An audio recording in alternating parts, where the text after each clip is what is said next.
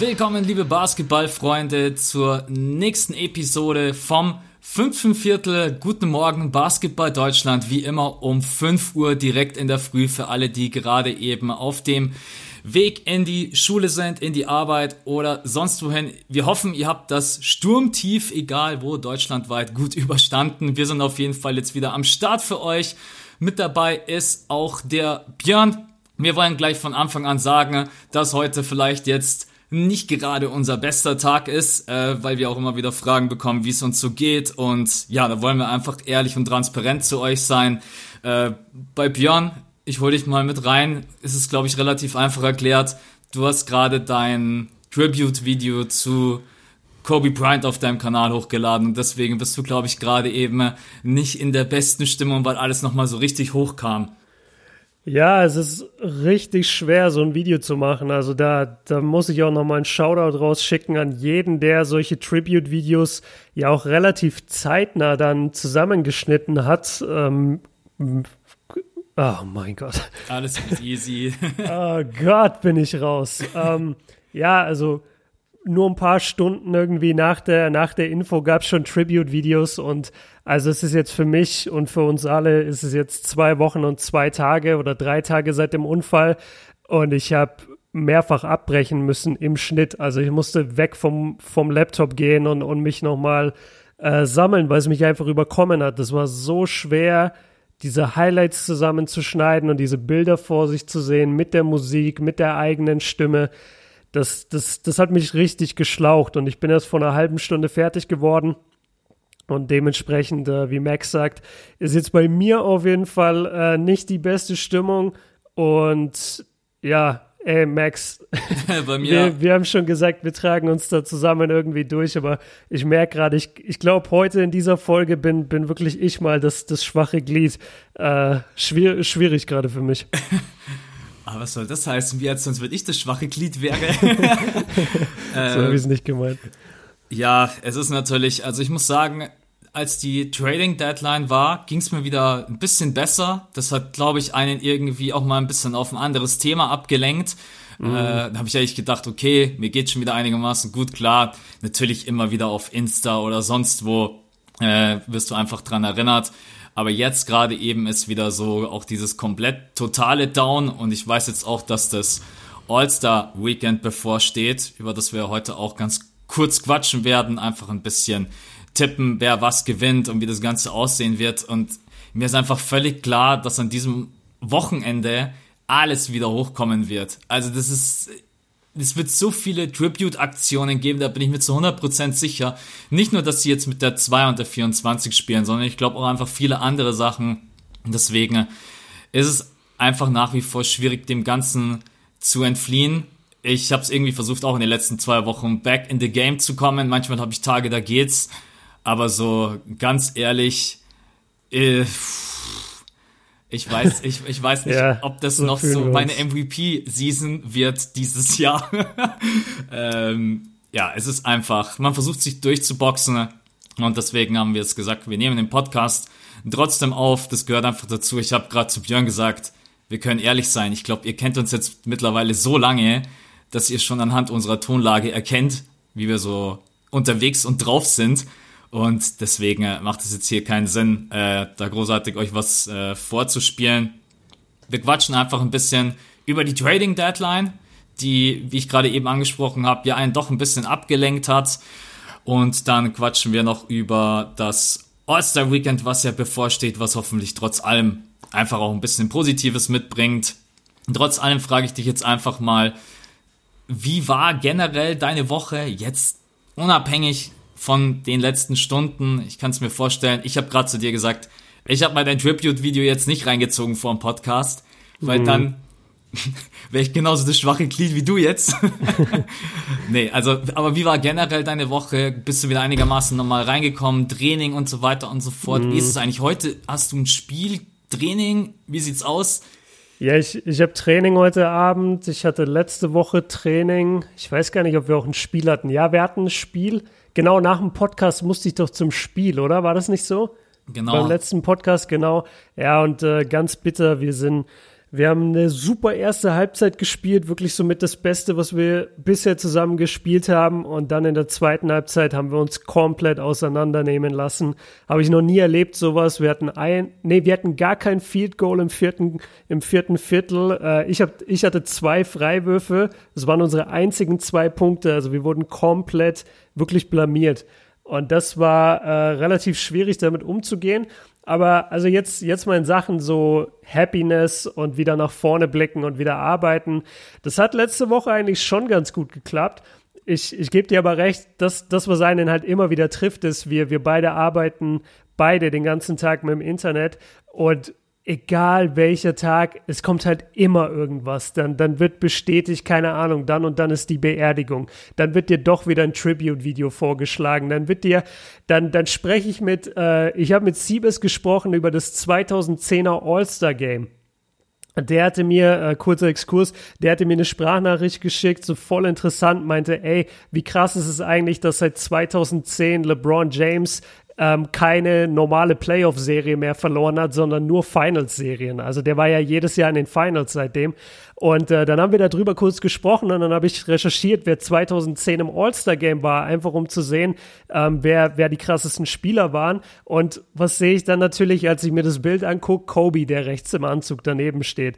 Und also du, du entkommst dieser, dieser Sache einfach nicht. Ähm, ich, ich, muss, ich muss mich echt entschuldigen, merke ich gerade. Also ich bin überhaupt nicht auf der Höhe für diesen Podcast. Ähm, ich mache es wieder gut nächste Woche und, und ich glaube, Max, äh, wir beide können uns das vornehmen für nächste Woche, dass wir da eine richtig gute Folge abliefern. Aber ich, äh, ich habe das unterschätzt, bin ich ganz ehrlich. Ich bin hier reingegangen, dachte, ich krieg das locker hin äh, Podcast kann ich eigentlich immer schön abschalten. Ich freue mich immer, wenn wir beide podcasten. Aber, aber gerade hängt mir dieses Thema so nach. Ähm, und ich habe auch deine Frage gar nicht beantwortet. Also ich bin. also deine Woche war scheiße. Nein, sie war eigentlich okay. Das ist das Schlimme. Sie war eigentlich echt okay. Aber ich habe halt schon dieses Thema jetzt die ganze Zeit im Kopf, weil ich halt das Video machen musste. Ähm, ich erinnere mich gerade an gar nichts aus meiner letzten Woche. Ich weiß, dass sie eigentlich gut war. Du hast zur Trading Deadline voll Gas gegeben, hast drei Videos rausgehauen oder vier Stück. Ah ja, ja, ja, genau. Stimmt. Ja, das, wie du sagst, das war auch schön, sich mal abzulenken mit der Trading Deadline und da wirklich engaged zu sein. Und dann war es auch mal für zwei Tage so, dass halt auch in der NBA selbst jetzt nicht viel ähm, darüber geredet wurde, deswegen entkam man der ganzen Sache ein bisschen. Das stimmt. Das war cool, aber mein persönliches Highlight, muss ich sagen, war äh, der Samstag. Ich hab's ich schaff's meistens, dass ich mir den Samstag komplett für Familiensachen frei halte. Und ich hatte am Samstag ein großes Familienessen hier mit der ganzen Bochumer Familie, also mit der Seite von meiner Freundin.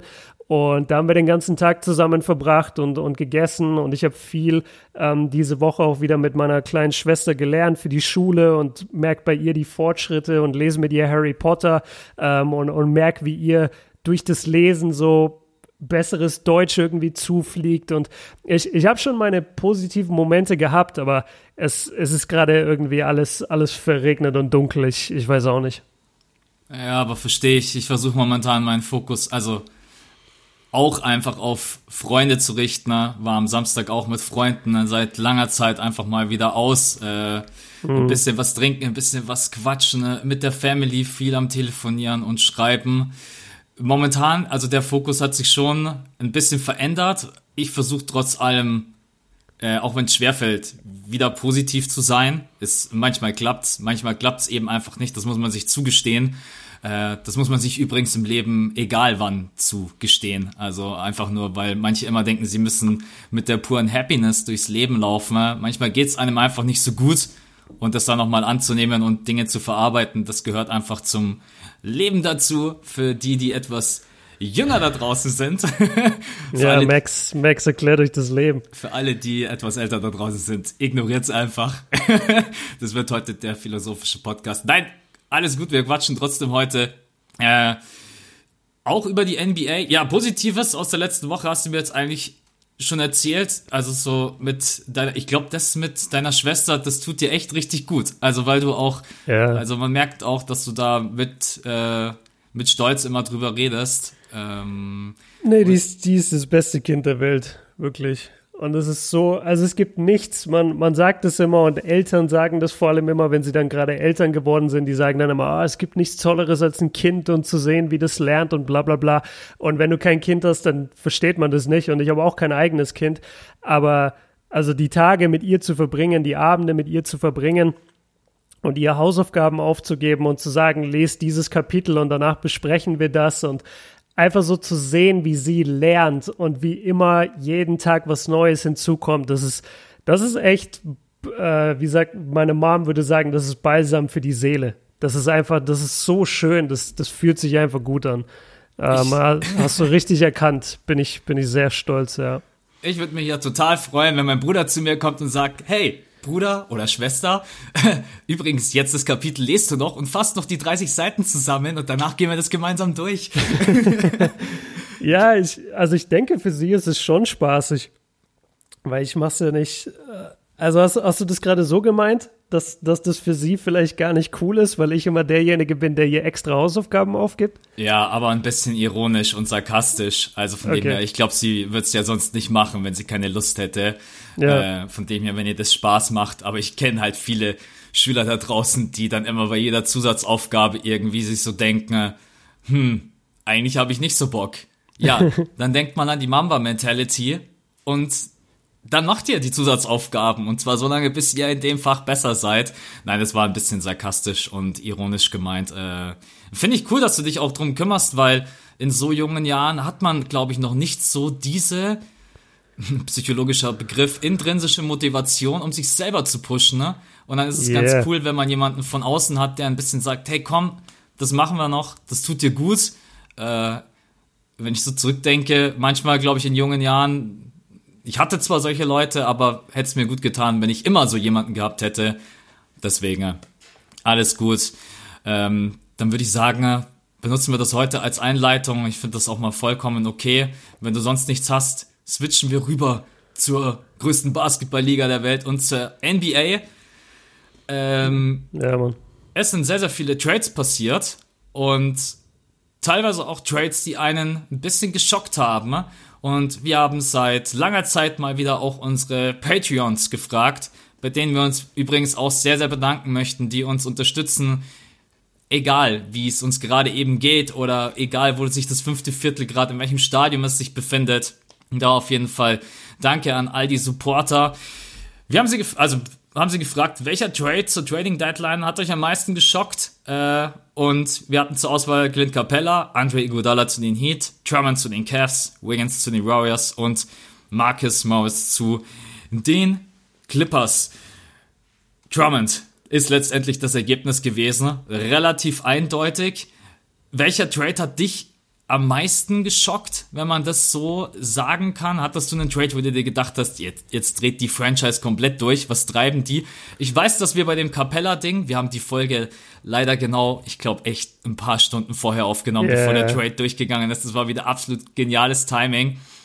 Ich weiß, dass wir beide, glaube ich, schon so in die Richtung tendiert haben. Da wären wir echt geschockt, wenn sie das machen würden. Sie haben es letztendlich gemacht. Ich weiß aber auch, ich habe dein Video zu Drummond gesehen, dass du da auch die Frage stellst am Anfang, kannst mir bitte irgendjemand erklären, was die da gemacht haben?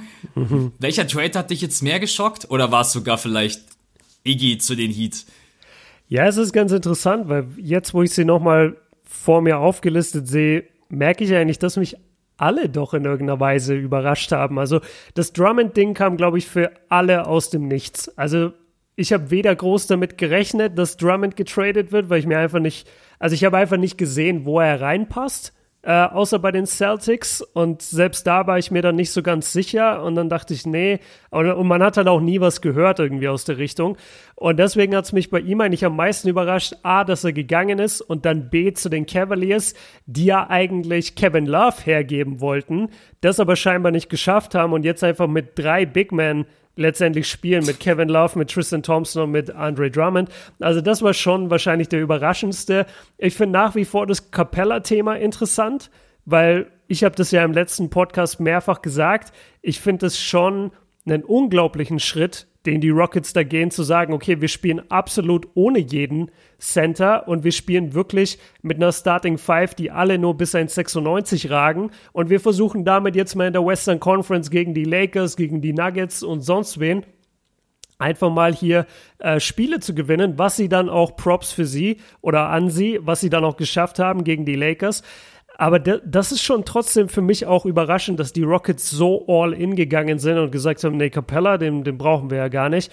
Und als letztes Igudala zu den Heat hat mich in dem Sinne ein bisschen überrascht, dass ich schon eher mit den Lakers oder Clippers gerechnet hatte.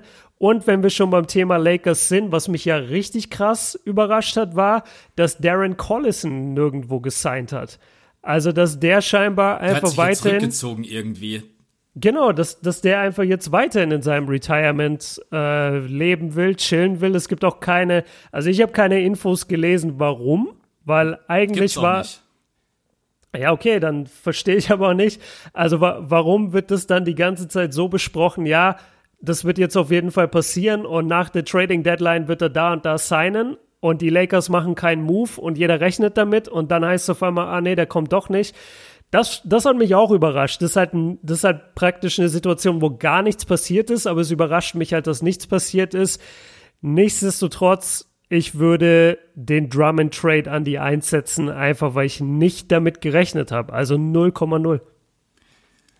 Zu Collison noch ganz kurz. Ähm, ich weiß nur, dass er gesagt hat, dass jetzt doch für ihn nicht der aktuelle Zeitpunkt irgendwie gekommen wäre, aus dem Retirement zurückzukommen. Ich verstehe das überhaupt nicht. Also erstmal das Fass aufzumachen, um es dann letztendlich wieder zu schließen. Also das war ja irgendwie, alle haben schon gesagt, okay, was geht jetzt ab? Hat ja vielleicht auch damals die Pacers verarscht, in Anführungsstrichen, nach so einer kurzen Zeit wieder zurückzukommen.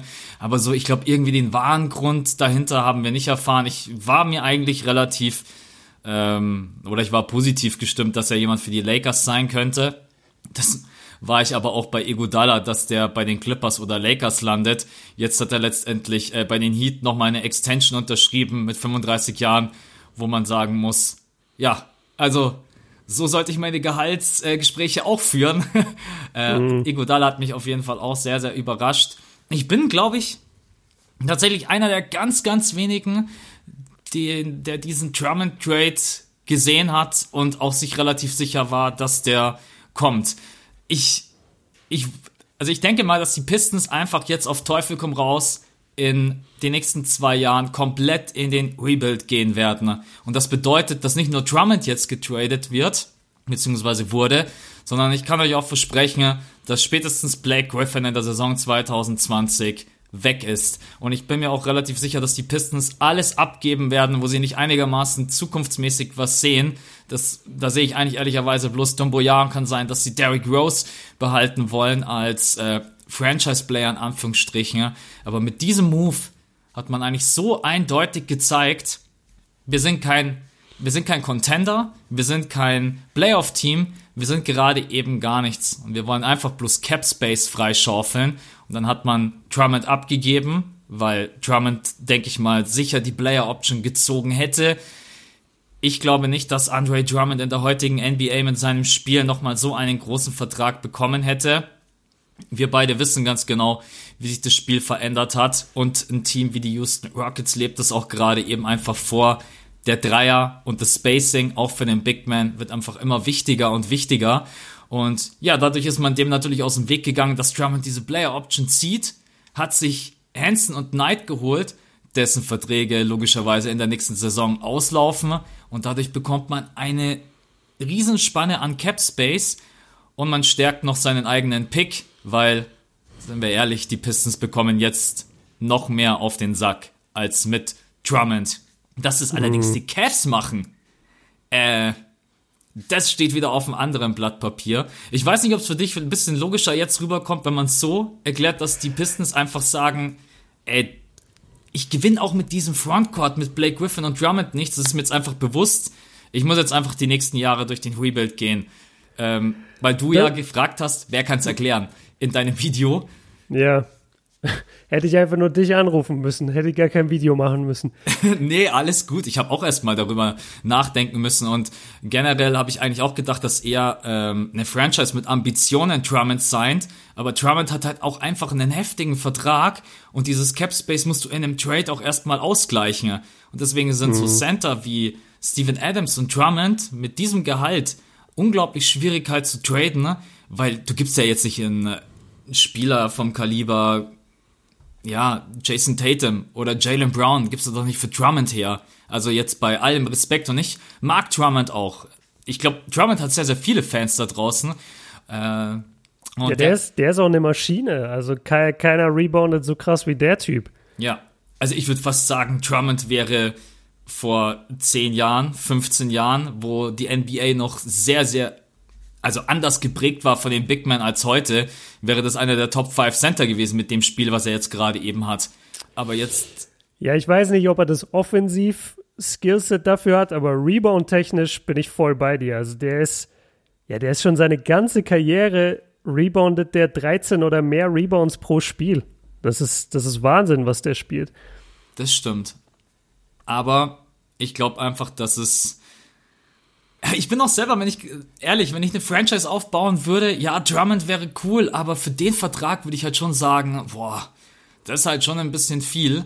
Äh, Vor allem hat er eine Player-Option. Ja, und die wird er halt zu 100%, ich glaube, dass Drummond selber weiß, dass er ein bisschen overpaid ist. Ja, sein Rebounding ist krass, brauchen wir auch gar nicht drüber quatschen und für jedes Team, was gerne shootet, ist das ein super Spielertyp, aber offensiv zu kreieren und Spiele zu entscheiden, das habe ich ja leider in den letzten Jahren überhaupt nicht gesehen. Und auch jetzt mit diesem Team, was eigentlich gar nicht so schlecht ist, er ist nicht der Go-To-Guy, wenn es drauf ankommt, wie andere Big Men in der NBA. Und ja, also ich glaube, die Pistons haben einfach ganz klar gezeigt, hey, wir wollen das Gehalt loswerden, gibt uns zwei Spieler, dessen Verträge auslaufen, dann hauen die Cavs natürlich auch noch den Zweitrunden-Pick raus. Ich weiß nicht, was der Plan von den Cavs ist. Also da muss ich dir zustimmen. Äh, man bekommt Kevin Love nicht los. Jetzt hat man Drummond am Start, der ja zu 100% seine Player Option ziehen wird. Ich will jetzt nicht sagen, dass die beiden nicht nebeneinander existieren können. Weiß ich nicht, wie du das siehst. Kevin Love und Drummond. Kevin Love ist eigentlich jemand, der den Floor spacen kann und Drummond ist jemand, der sehr unterm. Aber boah, die Cavs sind so irgendwie ein ganz komisches Projekt. Ich. Pff, ich weiß es nicht. Also ist echt. Äh, ähm, ja, ich, ich bin gerade überrascht. Ich habe gerade mal nachgeguckt. Kevin Love schießt 38 Prozent in dieser Saison bei sieben Dreierversuchen. Ja, Kevin Love. Also das, das ist wirklich, weil I don't know, ich hatte das gar nicht so auf dem Schirm, dass der so gute Dreierquoten seine ganze Karriere über schon hat. Das es ist ja Wahnsinn. Blöder, es ist nur sein blöder Vertrag, der, glaube ich, ihn so, also weswegen sie ihn nicht losbekommen, aber Kevin Love war auch zu seinen äh, Timberwolves-Zeiten ein guter Shooter. Ja, ja. Ja, nee, krass. Ähm, ich, ich weiß nicht, in welche Richtung das gehen soll, weil die NBA wird eigentlich, also das, das Thema bei Drummond ist echt, ist er für, also wir, wir haben ihn halt noch nie gesehen in einem Spiel, das wichtig ist. Wir haben ihn noch nie in einem guten Team gesehen. Und dementsprechend weiß man gar nicht, ob man mit so einem Spieler überhaupt auf dieses Level kommen kann. Weil wenn du dir jeden anderen Big in der NBA anguckst, dann haben die erstmal einen riesen Vorteil gegenüber Drummond. Und zwar, sie sind beweglich. Sie sind wirklich zehnmal beweglicher, beweglicher als dieser Typ. Und das ist kein Diss oder Front gegen Drummond. Aber wie wir schon gesagt haben, es, es hat einen Grund, warum es keine anderen Center wie ihn gibt. Ja. Es hat einen Grund, warum niemand so spielt. Weil die NBA sich verändert hat, weil heutzutage anderer Basketball gespielt wird.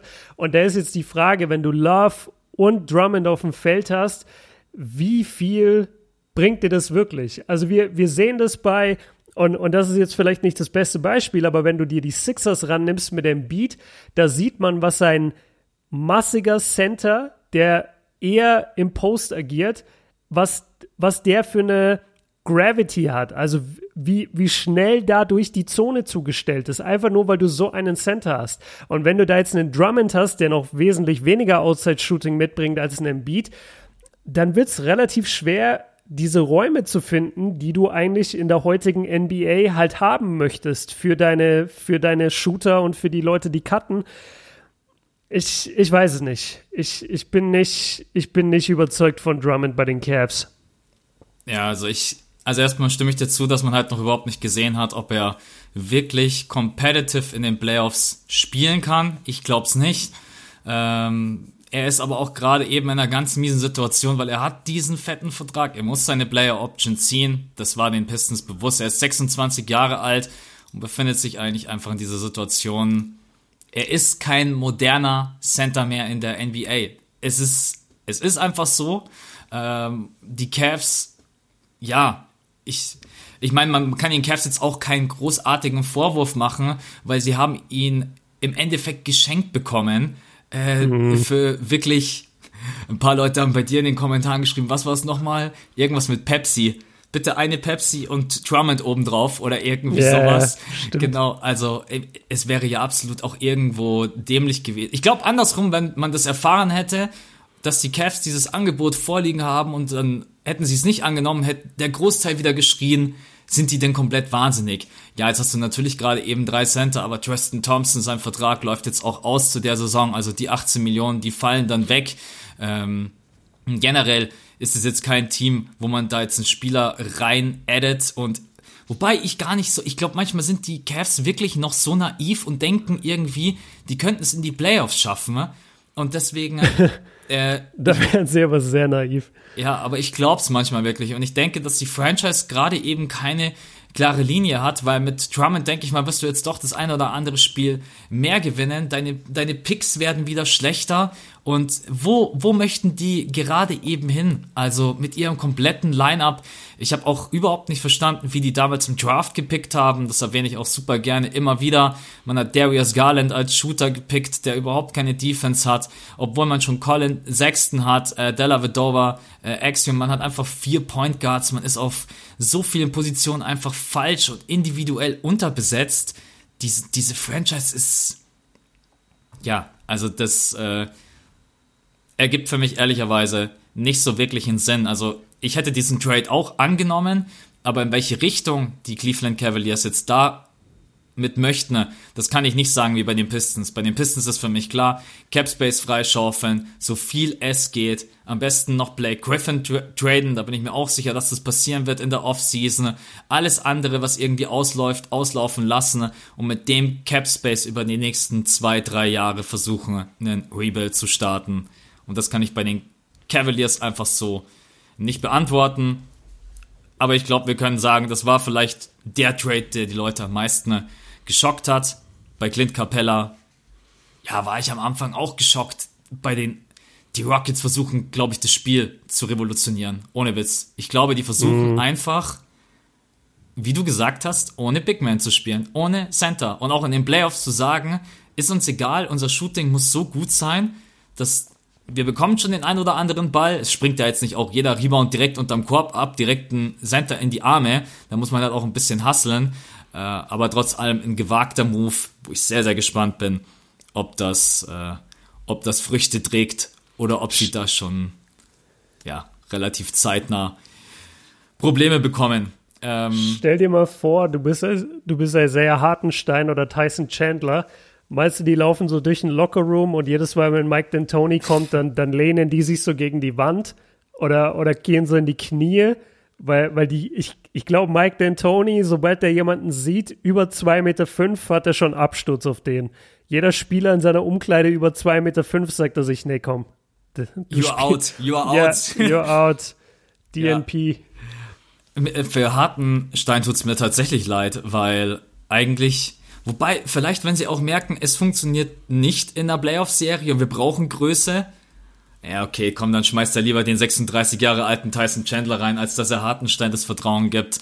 Äh, ganz, ganz miese Situation. Äh, ich möchte in dieser Franchise nicht spielen. Es, Westbrook nee. und Harden sind unglaubliche Einzelspieler, individuell von dem, was sie leisten können. Und auch Brody freut mich richtig, wie er in den letzten Wochen aufblüht und wieder sein Spiel gefunden hat.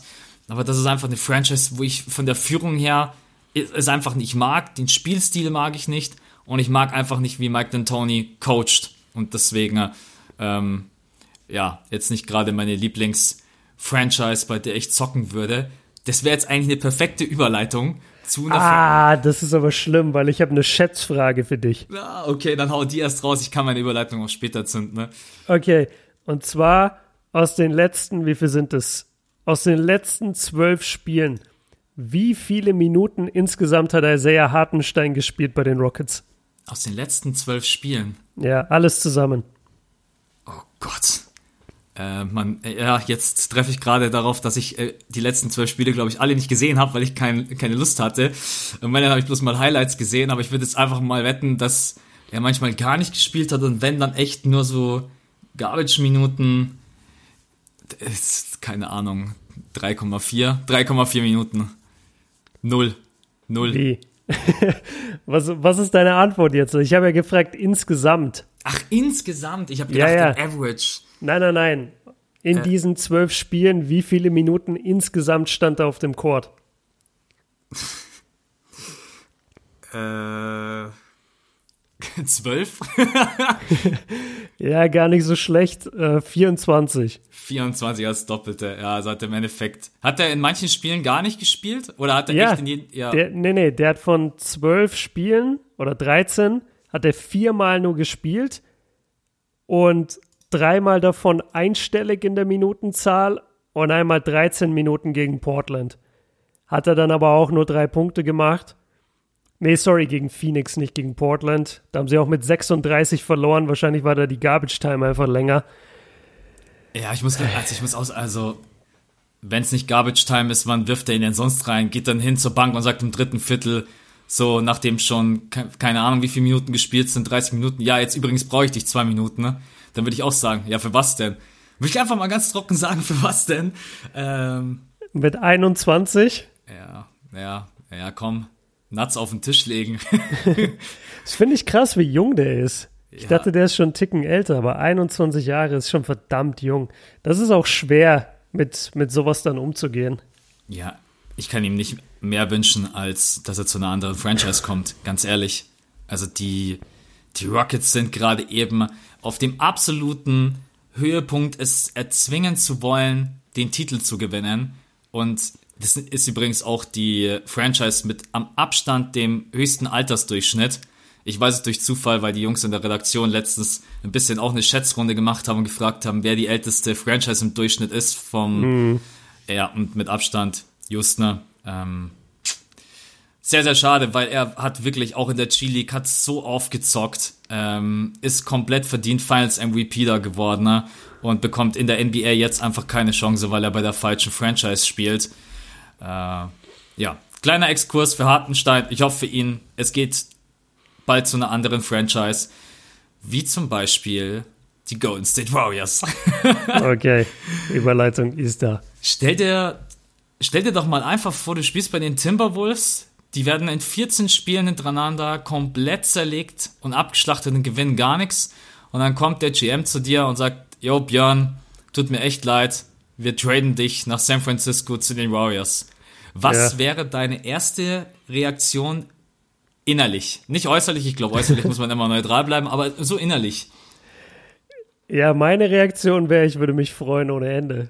Also ich glaube, jeder NBA-Spieler wünscht sich insgeheim mit Steph und Clay zu spielen. Absolut. Diese, diese, oh Mann, ich bin so schlecht heute mit Wörtern, diese, wie nennt man das, wenn man den Ball nicht, äh, wenn man den Ball hergibt? Diese Uneigennützigkeit der beiden.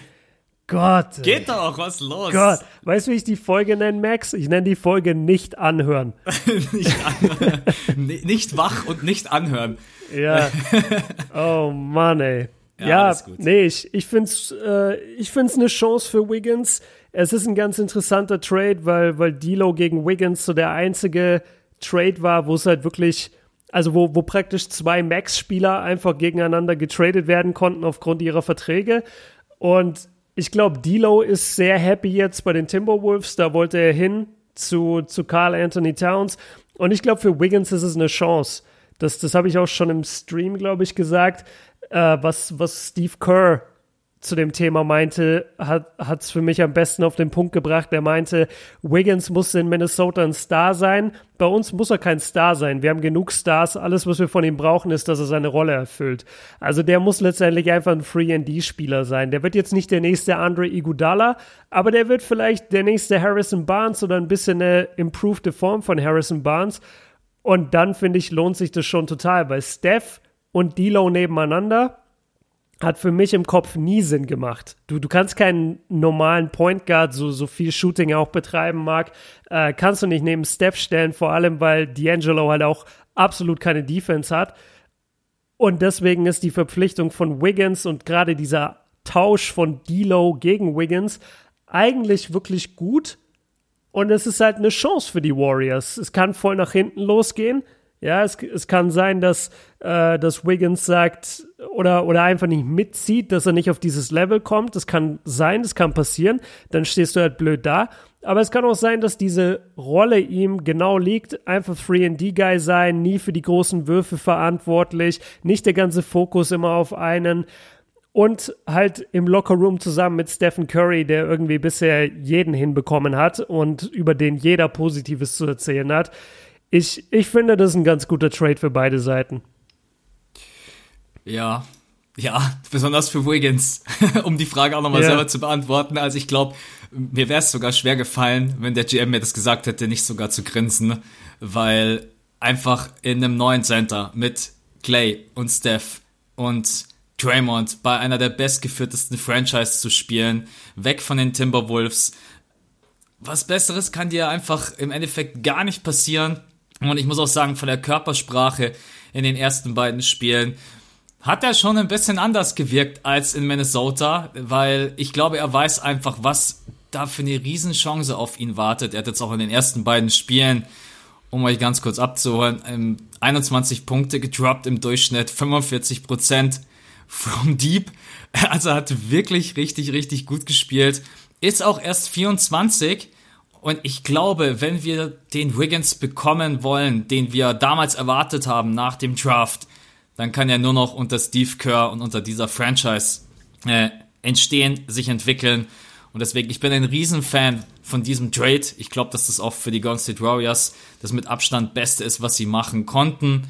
D-Low war klar, hat man geholt, damit man keinen zu großen Verlust hat mit dem Abgang von Kevin Durant. Deswegen auch der Sign and Trade.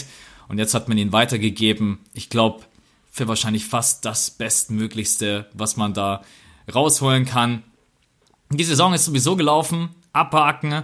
Äh, Steph und Clay. Ja, Steph soll jetzt Anfang März eventuell. Ich würde mich trotz allem echt freuen, wenn er doch noch ein paar Spiele zockt. Einfach so, um ihn ein bisschen zu sehen. Das ist echt mm. einer der Spieler.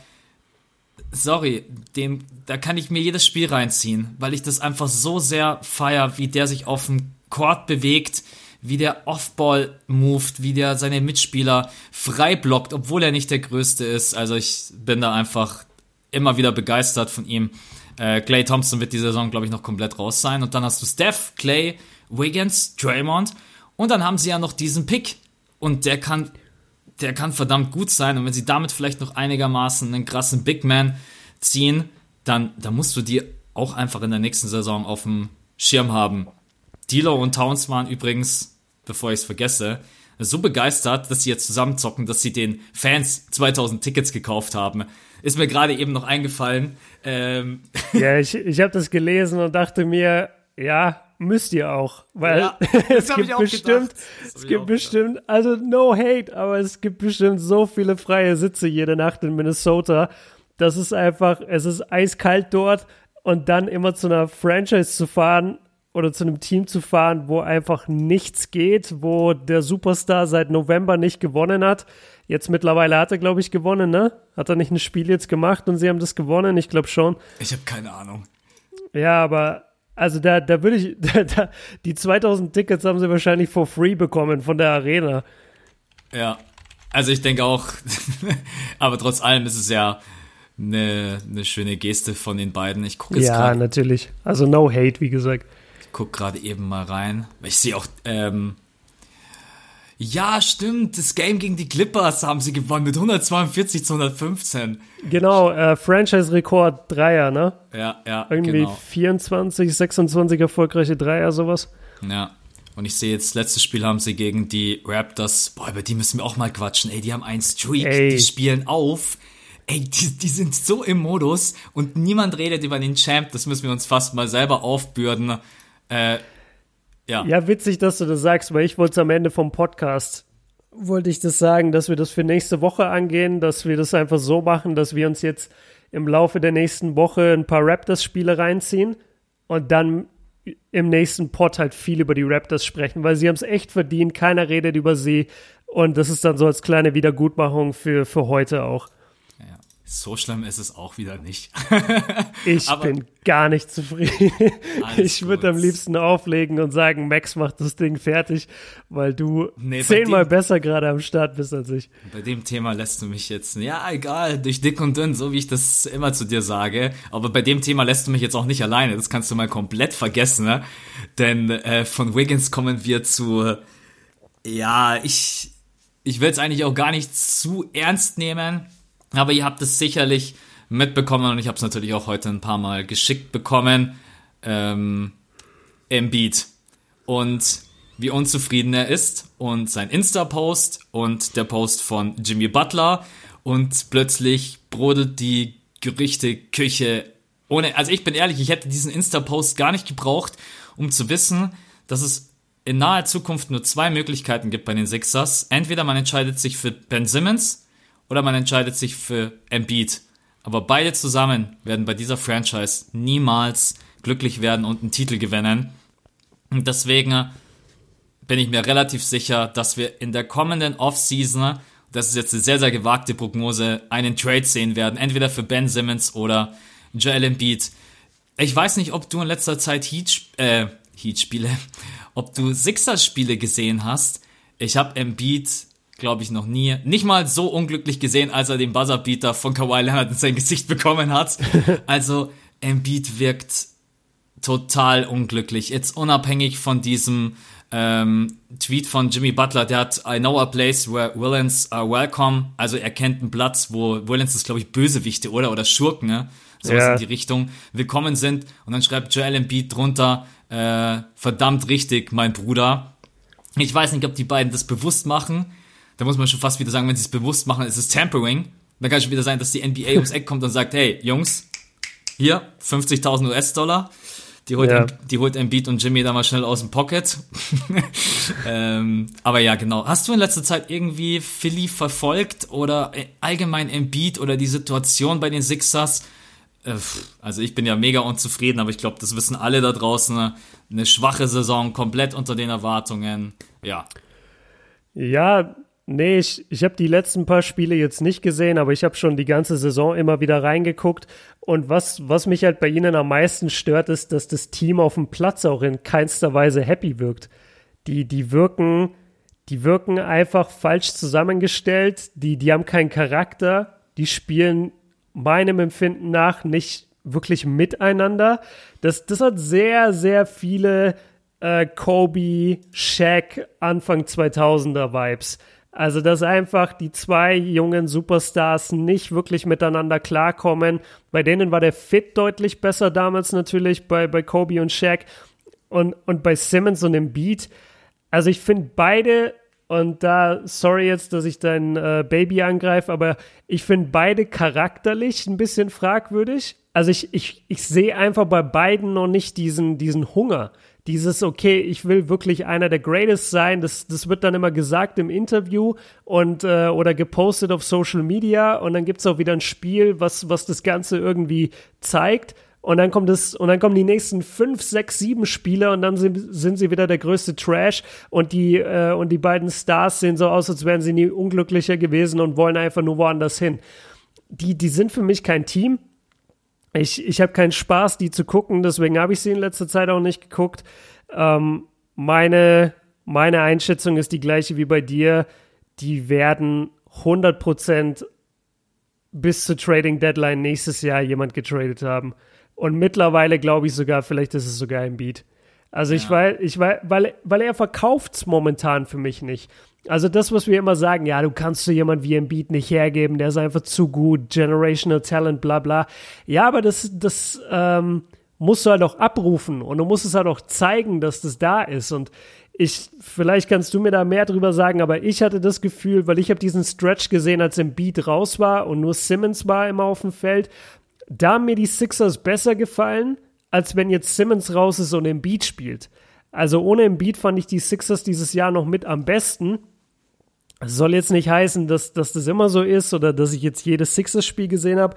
Aber ich, ich würde sagen, dass, dass diese Entscheidung zwischen Simmons und Embiid zwar immer noch Richtung Embiid tendiert, also Embiid behalten, aber er verkauft es momentan für mich nicht so krass, dass ich sagen würde, ja, 100% safe.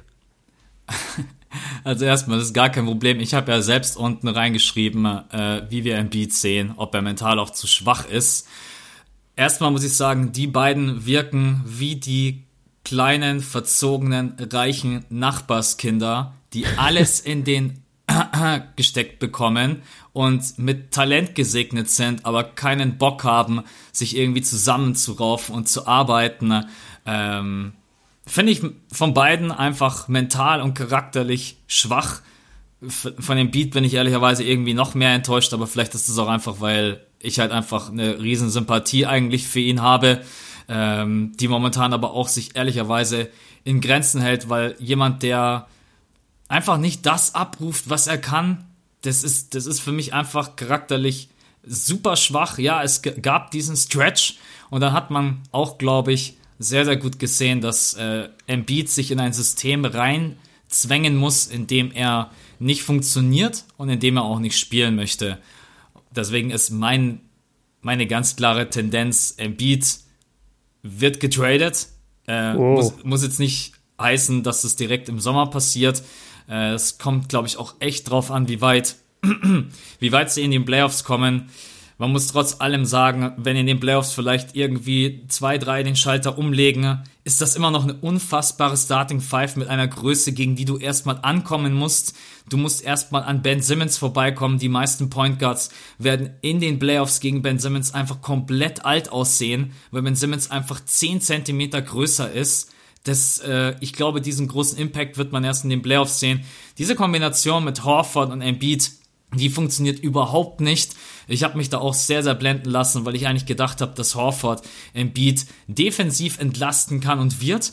Und das ist auch stellenweise so und wird auch gegen einen Typen wie Janis notwendig sein, wenn man dann so eine Serie bestehen möchte. Aber offensiv, ähm, ja, sagt Embiid selber, hey Leute, ich muss so oft raus an die Dreierlinie, ich muss so oft für Spacing sorgen. Ne? Und wir alle wissen, wo Embiid stark ist. Im Post. Der Typ ist ein Bulle. Du kannst eigentlich gegen seine Post-Moves überhaupt nichts machen. Ich würde sagen, er ist hinter Jokic mit der Center mit dem besten Wurf, mit dem geschmeidigsten Handgelenk. Und dann muss er halt die ganze Zeit irgendwie draußen am äh, Perimeter rumgammeln, weil halt auch Ben Simmons keinen Wurf hat. So. Also gibt's für mich eigentlich nur die Möglichkeit, sich zu entscheiden. Und meine Entscheidung jetzt wäre, auch wenn mir das super wehtun würde, weil ich wüsste, dass ich Joel Embiid trade und ich weiß, dass der bei einer anderen Franchise eskalieren wird. Egal in welcher Kombination. Ich glaube, Embiid wird diese Franchise, wenn die richtigen, vielleicht auch nur ein, zwei Stars noch um ihn herum sind, ein Superstar und ein normaler Rollenspieler, könnte er die sofort zum Contender machen. Das tut dir als Sixers-Fan weh. Und ich will eigentlich gar nicht dran denken. Äh, wobei mit dem Miami Heat könnte ich ehrlicherweise noch einigermaßen leben. Es ist. Boah. Ja, das, das wäre interessant. Vor allem Butler und Embiid zusammen wäre sehr interessant. Ja. Allerdings muss ich auch sagen, ich bin ein Riesenfan von Bam Adebayo und ja, äh, eben. Das, das würde dann auch wieder. Äh, ich habe mir das Ganze auch noch gar nicht angeguckt, so vom Cap Space her, ob man überhaupt etwas hätte, weil die haben jetzt natürlich auch ein paar Talente mit drinnen, die haben ja lächerliche Verträge von Kendrick Nunn bis äh, Tyler Hero Robinson und so weiter, die verdienen ja alle irgendwie zwei fünf Millionen. Du müsstest ja erstmal ein Paket schnüren, was äh, ja, das Cap Space von Embiid wieder aufwiegt. Bleibt eine sehr, sehr spannende Thematik. Äh, ich weiß nicht, was die beiden damit bezwecken. Äh, Finde ich auch ehrlicherweise trotz allem nicht cool, was Embiid dann immer. Ich, mich nervt es einfach, dieses über Insta. Oh, aber das regt mich nicht nur bei Embiid auf, sondern generell. Also da muss ich sagen, manche NBA-Spieler haben sich da echt überhaupt nicht im Griff, da ihre Emotionen auch so Drummond, um nochmal ein paar äh, Minuten vorzugehen. So, da muss er da irgendwie jeden Tag, jeden zweiten Tag jetzt gerade eben raushauen. Don't trust anybody mit seinem Kind auf dem Arm und weiß ich nicht was, weil er da getradet wurde. Ey, ja, yeah, welcome boy, it's a fucking business. Wach mal auf. Also das mm. ist ja wirklich, ja, ich weiß nicht, wie als wenn wir beide jetzt irgendwie jeden Tag in unsere Story reinpacken würden, wo heute ist a sad day und äh, Mann und dies und äh, ja, ich, ich weiß es nicht. Also ich bin da gar kein großer Fan davon und Embiid macht das jetzt ja jetzt nicht gerade das erste Mal.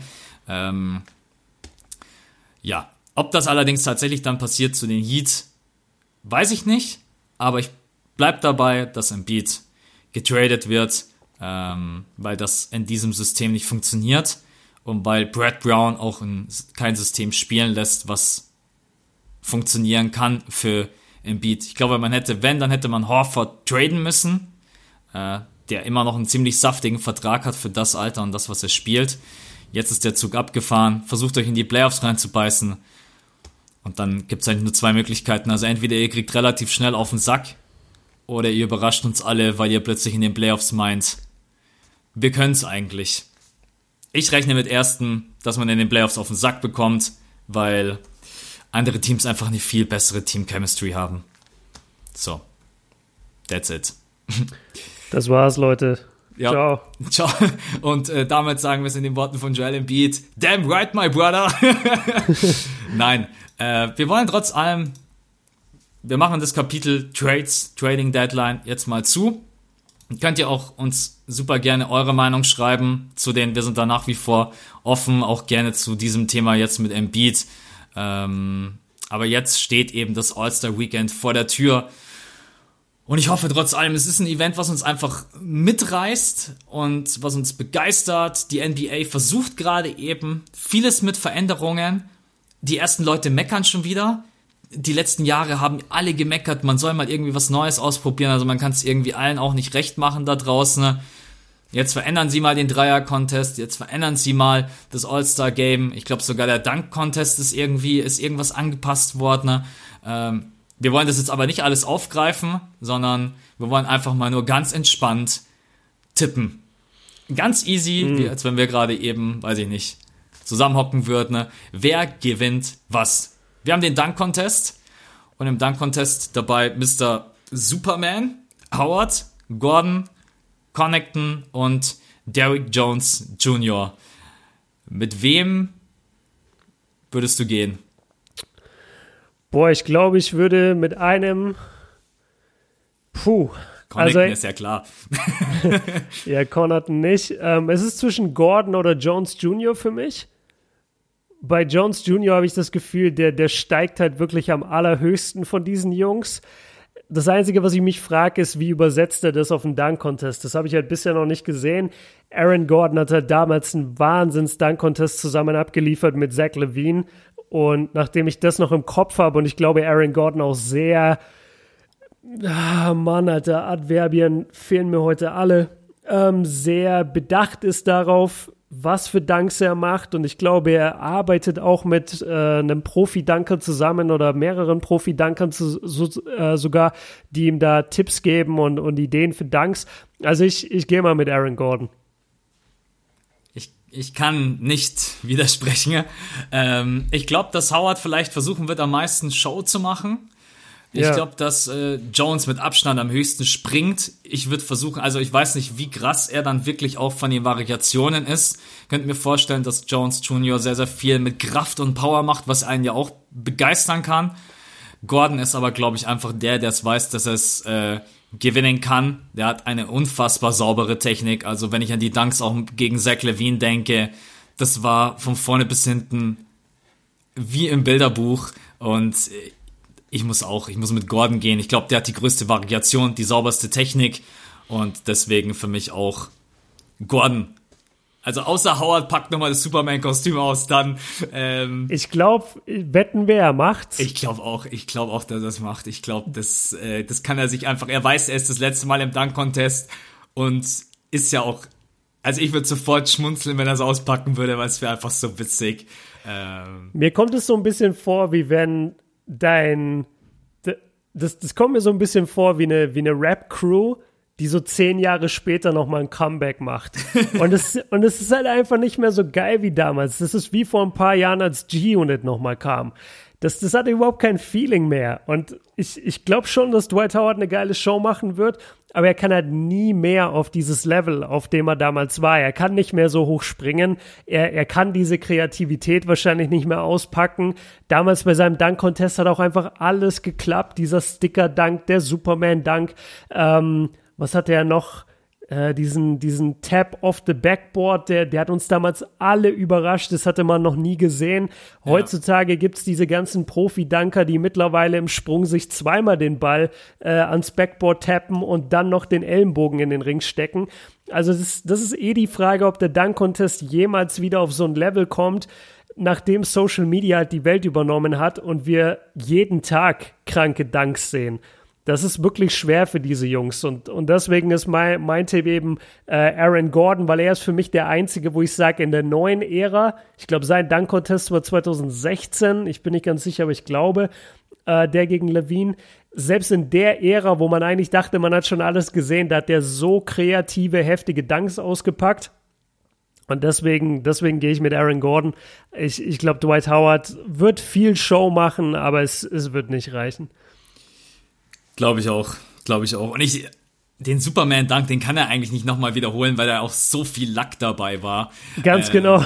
Das ist, ja, also den hat er ja reingeschmissen, ne? ähm, aber trotzdem einfach äh, ein, ja, Dank für die Geschichtsbücher.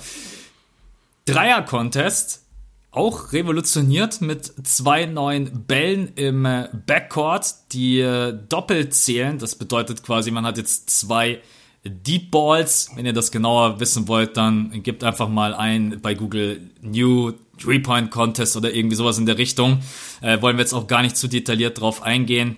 Wir haben als Kandidaten äh, Young, Dame, Robinson, also äh, Duncan Robinson von den Heat, dann äh, Zach Levine, Harris, Buddy Hield und Devontae Graham.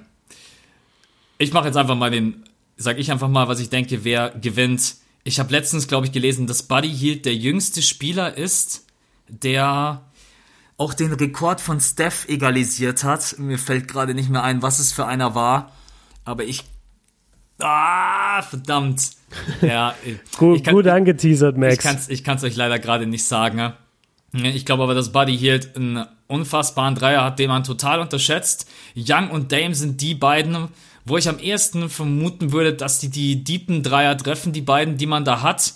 Ich glaube aber, dass wenn es um die Konstanz geht, dass es dieses Jahr, mein Gefühl sagt mir, ähm, Buddy Hield. Ich gehe einfach mal mit Buddy Hield. Ich weiß, es wäre auch total easy mit Young oder Dame zu gehen. Besonders bei Young hat man das Gefühl, wenn der frei steht, der muss eigentlich jeden Dreier splashen. Aber ich versuche einfach mal was anderes und deswegen gehe ich mit Buddy.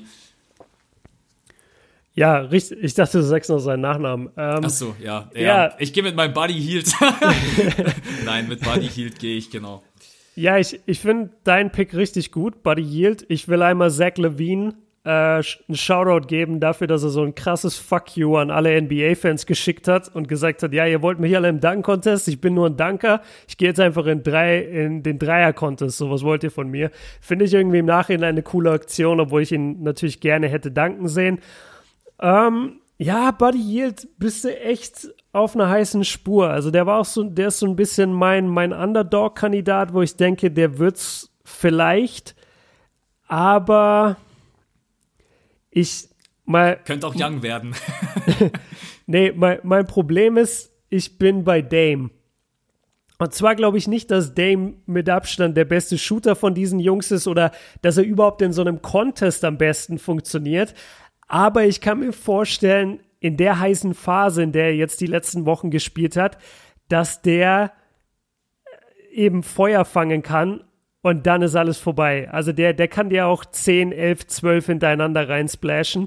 Und das sehe ich jetzt bei den, also klar, jeder von denen kann das, jeder von denen kann heiß laufen. Aber bei Dame, finde ich, zeigen halt diese letzten Spiele, dass er, der hat gerade Selbstvertrauen, das, das kann man gar nicht mehr messen. Der ist so confident und geht jedes Mal aufs Feld und droppt dir 40, wenn du nur zweimal blinzelst.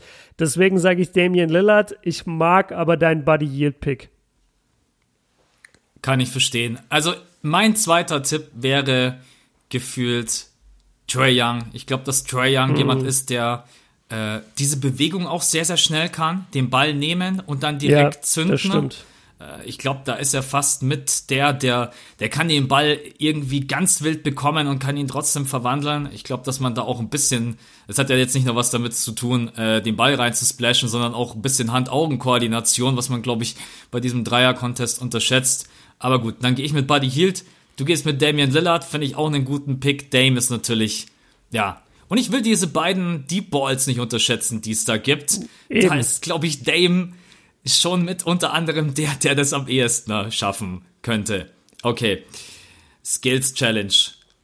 Ich muss jetzt ehrlich sein, die Skills Challenge ist so jedes Jahr das, wo ich jetzt nicht gerade aus dem, Sattel, äh, aus dem Sattel springe, aber ja. trotz allem wollen wir aufzählen, wer mit dabei ist. Shai Gilges Alexander rückt rein für Derrick Rose. Da haben sich sehr, sehr viele gefreut. Der kann aber, glaube ich, nicht mitmachen, weil er irgendwie eine Zerrung hat oder irgendwie sowas. Ähm, auf jeden Fall, Derrick Rose ist nicht dabei, rausrotiert. Shai Gilges Alexander dafür für ihn. Dann äh, Bam Adebayo finde ich sehr, sehr cool. Das ist einer der Big Men. Unfassbar, wie der mit dem Ball umgehen kann. Ähm, will ich nicht unterschätzen. Beverly hat das Ding sogar schon mal gewonnen. Siakam, mhm. Dinwiddie, Tatum, amtierender Champion, Sabonis und Middleton. Ja, es ist... Äh, also wie gesagt, ich weiß jetzt auch gar nicht, ob man das ehrlicherweise so gut einschätzen kann. Äh, aber ich fände irgendwie ganz cool, wenn es entweder Shai Gilgis Alexander macht, einfach weil ich die Entwicklung von ihm total feier, oder Bam. Weil ich's, mhm. ja, weil ich einfach, also von den Big Men, die wir so in der NBA haben, wie der manchmal auch in der Transition und im Fast Break den Ball für die Heat nach vorne dribbelt, da denkst du dir manchmal schon, okay, mein Tipp, Oh, Tatum ist aber momentan halt auch komplett on fire, gell? Oh. ah. Also? Also ich gehe mit Shy, come on. Gehe mit Shy Gilgis Alexander. Risiko, ich glaube zwar irgendwie nicht, aber ich gehe einfach auf den Youngster. Ja, okay, witzig. Äh, wir haben uns nicht abgesprochen, Leute, aber ich gehe auch mit Shay Gilgis Alexander. Und zwar rein aus Gefühl, weil die Skills Challenge für mich so viel mit Glück verbunden ist. Jeder von diesen Jungs kann den Ball dribbeln, kann einen Slalom laufen, kann einen Pass in ein, in ein Tor werfen und kann einen Dreier werfen oder was auch sonst immer. Aber es hängt einfach voll von deiner Tagesform ab. Es hängt total davon ab, ob dein erster Pass äh, durch dieses Loch geht oder nicht, ob dein Wurf gerade fällt, ob, ob am anderen das Ding fällt. Die, die laufen ja die Skills Challenge mittlerweile auch immer so gegeneinander. Ich gehe mit Shay, kann mir aber auch jeden anderen vorstellen. Und das ist für mich wirklich die Competition, die am meisten mit Glück zu tun hat, weil jeder von denen kann diesen Parcours perfekt abschließen. Es geht einfach nur darum, was für eine Form hast du gerade. Und deswegen ist es für mich Glück und deswegen sage ich Shay, weil ich es mir wünschen würde, weil ich ihn, ihn ähm, cool finde. Ich finde, er ist ein cooler Typ, geiler junger Spieler, der hoffentlich auch demnächst All-Star wird. Und ja, das ist mein Pick. Okay, dann haben wir auch da den gleichen Pick. Kann ich dir auch absolut nur zustimmen. Also, man sieht es ja manchmal, sind die durch den Parcours durch und stehen dann an der Dreierlinie und treffen ja. den ersten nicht oder den, und den zweiten. Und dann kommt halt der Kontrahent von hinten und trifft den ersten Dreier. Ja, also das, da ist echt sehr, sehr viel Glück dabei. Jetzt kommen wir zum letzten Ding, was ich eigentlich schon fast lächerlich finde, persönlich ist mit reinzunehmen, ist meine Meinung. Wer gewinnt das All-Star-Game? Team Janis oder Team LeBron. Ich will jetzt nicht nochmal beide Teams komplett aufzählen, äh, aber wie Janis da gepickt hat, das ist schon, also bei aller Sympathie und wenn man auch dann sagt, okay, ich will ein bisschen auf Leute achten, die vielleicht auch Buddies von mir sind, ey, dieses Team LeBron wird doch Team Janis komplett in den Boden stampfen, oder? ja, es gibt. Nee, sorry, ich, ich, war, ich war kurz raus, weil ich dachte, ich habe deine Frage falsch gehört. Hast du gesagt, Team Janis stampft Team LeBron in den Boden oder umgekehrt? Nee, ich hoffe, ich habe es richtig gesagt. Team LeBron stampft Team Janis in den Boden. Ja. Ja, ja. Ähm, Alles andere. ja. Da würden die Leute Ja. mich für verrückt erklären, ey. Ja, zu Recht. Äh, nee, gehe ich, geh ich auch fest davon aus. Also ich finde auch, Janis hat sich schwer getan beim Picken. Ich kann das irgendwie, in, also ich kann es relativ gut nachvollziehen, wie er gepickt hat und warum. Ich, ich fand gar nicht, dass, dass er so viele Fehler gemacht hat, sondern es ist einfach extrem schwer zu picken, wenn auf der anderen Seite erstmal LeBron sitzt, der halt schon der beste Spieler der Welt ist und er dann auch noch den ersten Pick hat bei den Startern. So, und Janis muss bei den, äh, bei den Re Reservisten, wo er den ersten Pick hatte, musste er natürlich als erstes Chris Middleton wählen. Dadurch hatte LeBron wieder einen Vorteil, weil Chris Middleton natürlich nicht zu den besten Spielern in, dieser, in diesem Pool gehört. Deswegen, ich gehe auch klar mit Team LeBron. Ich sage auch, Team LeBron gewinnt. Ähm, aber ich bin mir nicht, also ich, ich will Janis nicht so verurteilen. Und was bei Team LeBron hinzukommt, es ist halt auch immer eine Frage, wie hart wird gespielt. Und beispielsweise, ich weiß nicht, wie viel wirklich ein Kawhi Leonard in Team LeBron wert ist in einem All-Star-Game. Es kann auch sein, dass der nur 20 Minuten spielt. Es kann sein, dass Load der sich Management. überhaupt nicht, ja, das ist ein Back-to-Back für ihn, weil er, weil er am Samstag äh, vielleicht schon in der Halle sein muss. Nee, keine Ahnung. Also ich, ich gehe mit Team LeBron auch, weil ich glaube, es sind deutlich bessere Spieler dort. Aber es ist auch immer ein Intensitätskampf. Und wenn uns Janis eins gezeigt hat in den letzten paar Jahren, dann, dass er das All-Star-Game mit Abstand am ernstesten nimmt. Und vielleicht überrascht er uns damit und zieht seine Teammates mit und überrennt so ein bisschen die anderen. Aber vom Talentlevel, Skill-Level her muss es eigentlich Team LeBron machen. Na, jetzt hast du mich gerade so total, du hast mir gerade voll ins Gewissen geredet, weil ich schaue mir gerade nochmal Team Janis an und gehe mal echt nur auf den Faktor Mentality und Einstellung. Und da sind schon ein paar Jungs dabei, wo man einfach weiß, die, die geben echt immer zu 100% alles. Also auch einfach alleine in Jimmy Butler von draußen. Ich glaube, ein Siakam gibt auch Yo, immer 100%. Stimmt. Jimmy Butler ist ein geiler X-Faktor, Siakam ist geil. Ähm, Kemba Brandon gibt, glaube ich, auch immer 100%. Kemba Walker. Ingram hat sein erstes All-Star-Game, Trey Young hat sein erstes All-Star-Game, ähm, Donovan Mitchell hat sein erstes All-Star-Game. Ich glaube schon, dass die Bock haben zu gewinnen. Ja, ja. Ja, kommt auch, glaube ich, drauf an, wie, wie Embiid hinten drin verteidigt mit Janis. Also hätte ich jetzt auch keinen Bock, gegen die beiden anzulaufen. Selbst Ja. wenn ich äh, Anthony Davis heiß und LeBron James. Ja, wird, wird interessant. Was ich wieder, dass du halt jetzt wieder Trey Young und Kemba Walker, du hast eigentlich zwei Point Guards als Starter. Das finde ich dann einfach immer, Ja, das, Aber ich- das, das war nicht so gut. ja, aber ich meine, wir haben es, glaube ich, du hast sogar ein Video drüber gemacht. Jimmy Butler hätte einfach Starter sein müssen. Fertig aus. Dann wird da stehen Kemba Walker, Jimmy Butler, Siakam, Janis und Embiid. Ähm, ja, jetzt bin ich mir gerade gar nicht mehr so sicher, ob sie sie in den Boden stampfen, aber gewinnen müssen sie es. Also ich glaube, wenn LeBron merkt mit seinem Team, wow, was passiert hier gerade eben? ne? Wir kriegen irgendwie, wir kriegen das nicht so gebacken, wie wir uns das dachten. Ne? Dann kann das, glaube ich, auch relativ schnell zu einem ernsten Spiel werden. Weil wie du auch sagtest, Janis, für den ist es, glaube ich, kein, yo, wir machen hier jetzt mal eine Friendship. Lassen wir uns einfach überraschen. Ich hoffe auf ein cooles Spiel und einfach, ja, dass alle Bock haben und äh, dass wir ein paar ganz coole Aktionen sehen. Dann sind wir durch mit diesem All-Star-Weekend. Ich bin gespannt. In den letzten Jahren, ja, war's war's okay, war jetzt aber nie so, dass ich gesagt habe, wow, das war jetzt das All-Star-Weekend, wo ich wieder komplett aus dem Sattel gegangen bin. Kann ich mir auch vorstellen, dass das dieses Jahr nicht sein wird, weil, wie gesagt, Kobe wird einfach Thema sein, wie auch heute wieder zwischenzeitlich bei uns im Podcast. Ähm, ich danke dir, dass du trotz allem mit dabei warst. Sei nicht zu streng mit dir selber.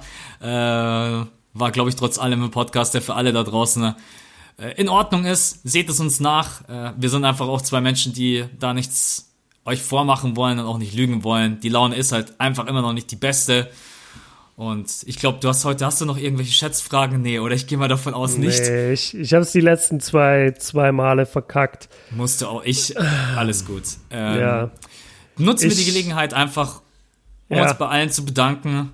Ähm, wenn du noch was sagen möchtest, du kannst auch super gerne noch was sagen.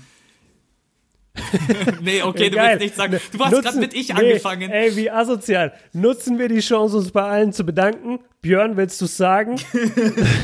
nein, nein, du hast ja gerade ich gesagt. Ich wusste ja nicht, was du sagen willst. ja, ähm, nee, ich, ich will eigentlich nur den, den Zuhörern sagen, die bis hierhin zugehört haben, ich bin mit meiner Leistung heute überhaupt nicht zufrieden. Ich finde, ich habe wenig zu diesem Podcast geaddet. Ähm, ich werde aber auf jeden Fall für nächste Woche richtig schön vorarbeiten, mich richtig gut vorbereiten und dieses Thema jetzt, über das es die ganze Zeit ging und worüber heute auch das Video halt auf meinem Kanal kam, ähm, versuchen einfach jetzt immer mehr sozusagen hinter mir zu lassen. Das ist vielleicht eine unglückliche Wortwahl, aber ich glaube, ihr wisst schon, was ich meine. Einfach, dass es weitergeht nach vorne. Es ist für mich unglaublich schwer, es ist für mich unglaublich krass. Ähm, das, das geht mir einfach nahe. Ich, ich lese die Kommentare hier durch unterm Video und vielen Leuten geht's genauso. Andere Leute meinen, sie müssen das jetzt in irgendeiner Weise kritisieren oder unterstellen mir dies und das. Und das, das ist echt schlimm, weil das geht mir alles so nahe im Moment. Ähm, aber genau das soll eben nicht mehr passieren. Das Thema ist für die meisten langsam vom Tisch. Für mich jetzt mit diesem Tributvideo auch. Ähm, und ich versuche jetzt einfach nach vorne zu blicken. Und wie gesagt, für die nächsten Podcasts äh, schreibe ich mir auf die Fahne, dass ich mich deutlich besser vorbereiten werde und ähm, für euch den Inhalt auch einfach besser machen werde. Aber ich, ich kann es auch nicht verstecken. Es waren jetzt zwei richtig harte Wochen für mich. Ähm, genau, das, das was, glaube ich, von mir, wie Max auch gesagt hat, ich, ich danke euch allen, äh, den Zuhörern im Podcast, die mittlerweile über neun oder zehntausend schon sind. Was echt krass ist für uns, nachdem wir es vor, weiß ich nicht, anderthalb Jahren wirklich gestartet haben und jetzt schon so eine, so eine Instanz äh, uns nennen können in, in der deutschen Basketballszene. Also danke dafür. Und wie gesagt, danke für alle Nachrichten, die uns erreicht haben und speziell mich in, in meinem Postfach. Ich danke euch allen und ich war nicht derselbe die letzten zwei Wochen, aber ich, ich blicke jetzt nach vorne und ich weiß, Max wird mir da auch helfen, wird mich nach vorne ziehen in der nächsten Folge. Und dann muss es jetzt einfach weitergehen. Ähm, genau, das, das, war mein, das war mein Schlussstatement. Ja, also ich kann dir sagen, ich fand es gar nicht so schlimm. ähm, ich fand den Podcast eigentlich gut und einfach ehrlich. Ich glaube, dass das immer das Wichtigste ist.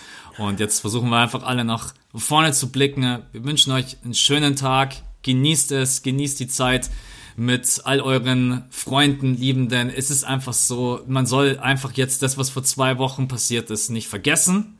Ähm, und, aber man muss schauen, dass man einfach wieder nach vorne blickt und diese Formulierung ist hinter sich zu lassen, ist gar nicht schlimm, weil das heißt nicht, dass man das Ganze nicht trotzdem in seinem Herzen hat. Ich glaube, das haben wir alle und deswegen ähm, blicken wir nach vorne. Wir danken euch auf jeden Fall für den Support. Wir wünschen euch einen schönen Tag und ich hoffe und Björn auch, dass ihr in der nächsten Woche wieder dabei seid am Mittwoch um 5 Uhr. Für heute sind wir jetzt aber erstmal raus. Bis dahin,